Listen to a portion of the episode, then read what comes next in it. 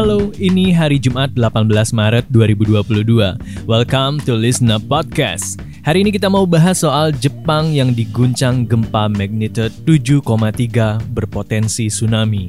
Subsidi minyak goreng dicabut dan NFT yang bakal masuk ke Instagram. And now, let's catch up.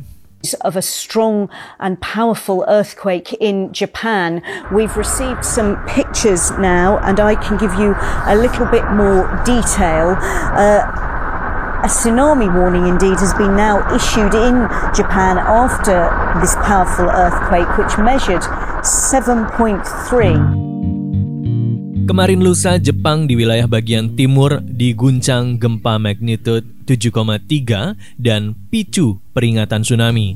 Kejadiannya berlangsung ketika malam hari sekitar jam setengah 12. Pusat gempa berada di lepas pantai wilayah Fukushima pada kedalaman 60 km. Menurut BMKG-nya Jepang, gempa yang terjadi itu merupakan lanjutan dari gempa 2011 yang diikuti tsunami. Kalau kamu masih ingat, di Jepang itu pernah diguncang gempa bermagnitudo 9,1 dan memicu tsunami pada 11 tahun lalu, tepatnya 11 Maret Maret 2011 sekitar jam 2 siang waktu setempat. Akibat bencana itu, lebih dari 18.000 orang meninggal dunia. Sementara itu di ibu kota Jepang, Tokyo, getaran gempa juga berasa sekitar 30 detik. Badan Survei Geologi Amerika Serikat atau USGD menyebutkan gempa bermagnitudo 7,3 itu titik pusatnya di 57 km dari Namie dengan kedalaman 63 km. Pemerintah Jepang mengumumkan kalau gempa Fukushima menyebabkan tanah longsor yang bikin akses jalan tol terputus. Operasional kereta berhenti dan banyak hal lainnya. Sementara TV pemerintah Jepang NHK memberitakan saking kuatnya guncangan gempa membuat orang-orang susah untuk berdiri. Listrik juga mati selama 2 jam dan bikin 2 juta rumah di sana gelap gulita. Gelombang laut juga naik setinggi 20 cm di pelabuhan Isinomaki yang berada di prefektur Miyagi. Bahkan diprediksi bisa terjadi gelombang yang lebih tinggi. Semoga aja enggak ya. Warga sepanjang Pasifik Prefektur Miyagi udah diminta untuk menjauhi pantai dan penduduknya dievakuasi ke tempat penampungan. Sampai berita ini ditulis, Kamis 17 Maret 2022, jam 11 siang. Belum diketahui secara pasti jumlah korban, namun NHK melaporkan satu orang meninggal dunia dan puluhan orang mengalami luka. Sebagian korban sudah dilarikan ke rumah sakit. Perdana Menteri Jepang Fumio Kishida mengeluarkan tiga instruksi. Yang pertama, Kishida minta agar segera dilakukan penilaian atas kerusakan yang terjadi akibat gempa Kedua, penyelamatan pada korban harus diprioritaskan. Dan yang ketiga, informasi yang diberikan kepada masyarakat harus valid, harus tepat, harus akurat. Tokyo Electric Power Company Holdings menyampaikan tidak ditemukan adanya kelainan di reaktor nuklir Fukushima Daiichi dan juga sudah dilakukan proses penonaktifan. Kepala Sekretaris Kabinet Hirokazu Matsuno juga bilang kepada wartawan bahwa nggak ada kelainan di dua pembangkit listrik tenaga nuklir lainnya di daerah tersebut. Bu Ibu, Pak Bapak, Mbak Mas Series drama kelangkaan minyak goreng rilis episode baru nih ya Di mana pemerintah menetapkan harga terbaru untuk minyak goreng. Kita dengerin dulu nih penjelasan dari Menko Perekonomian Arlangga Hartanto Yang bilang Bahwa pemerintah akan mensubsidi harga minyak kelapa sawit curah Itu sebesar Rp14.000 per liter. Dan subsidi akan diberikan uh, ber, berbasis kepada dana dari BPDP KS.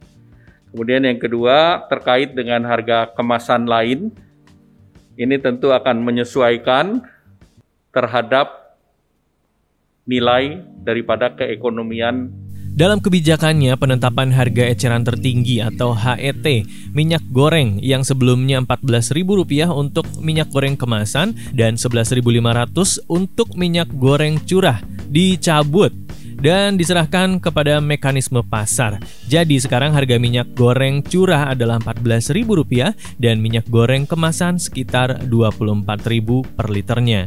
Pemerintah beralasan kebijakan ini diambil karena kondisi minyak goreng yang masih langka di pasaran, bahkan kalaupun ada, harganya terbilang mahal. Pak Menteri Erlangga menyampaikan keputusan pencabutan HET minyak goreng diambil setelah melihat-lihat perkembangan global, di mana ketidakpastian global menyebabkan harga pasokan energi dan pangan naik juga langka, termasuk ketersediaan crude palm oil alias CPO untuk minyak goreng. Padahal minggu lalu Menteri Perdagangan Muhammad Lutfi bilang bahwa ia tidak akan mencabut kebijakan HET minyak goreng yang disubsidi oleh pemerintah. Pas meninjau langsung ketersediaan minyak goreng di Pasar Kebayoran Lama Jakarta pada hari Rabu 9 Maret 2022, Mendag Luffy bilang, ada spekulasi bahwa HET mau dicabut. Saya tegaskan, tidak ada rencana maupun pemikiran untuk mencabut HET. Bahkan itu akan di-enforce. And now, let's talk about non-fungible token, aka NFT. Kalau nyebut NFT nggak tahu kenapa ya, kok langsung kepikiran si Gozali Everyday itu ya. ya gokil doi, abis jadi artis NFT sekarang jadi artis iklan kan. But anyway, soal NFT, CEO Meta, Mark Zuckerberg sebelumnya pernah bilang kalau Doi mau bikin marketplace khusus untuk jual beli NFT, kayak OpenSea yang dipakai Bang Gozali. Nah, Kemarin Zuckerberg uh, memastikan gak lama lagi NFT bakal hadir di Instagram. Wah, untuk waktunya masih belum dikasih tahu, tapi kata Zuck dalam ajang tahunan South by Southwest tahun 2022 yang digelar beberapa hari lalu, Doi bilang pokoknya sebentar lagi Selain waktunya yang masih dirahasiakan, Bang Zack juga belum bilang detail bentuk NFT-nya itu seperti apa. Entah berupa menampilkan aset NFT di Instagram atau dukungan untuk menjual NFT. Karena secara teknis masih banyak yang perlu diselesaikan. Cita-citanya bos Meta itu sih NFT yang dirancang oleh perusahaannya bakal memiliki peran di Metaverse. Contohnya, avatar yang dipakai pengguna di Metaverse bisa dicetak jadi NFT dan bakal bisa dipakai di platform lainnya. Apakah cuma di Instagram doang? Kan Bang Zuckerberg punya Facebook sama WhatsApp juga tuh. Nah, di Facebook juga ternyata. Bosnya Instagram, Adam Mosseri juga bilang perusahaannya secara aktif mengeksplorasi NFT dan berupaya mencari cara supaya lebih gampang diakses. Kan kalau jual beli NFT itu kan pakai uang digital ya, kayak Bitcoin, Ethereum, atau yang lain-lainnya gitu. Soal uang-uang digital ini Meta juga pernah bikin kan. Sebelum ngide soal NFT, Meta udah pernah coba bikin mata uang digital namanya Libra untuk ikutan terjun ke dunia blockchain. Kayak kamu yang pacaran sama Libra terus udahan, Meta juga gitu. Mata uang digital Libra punyanya Meta gagal dan dijual lah itu barang pada Januari lalu. Bang Zak, Anda berhasil membuat penasaran soal NFT di Facebook dan Instagram. Kita tunggu update-nya. Thank you for listening, listen up. See you on next episode. Happy weekend!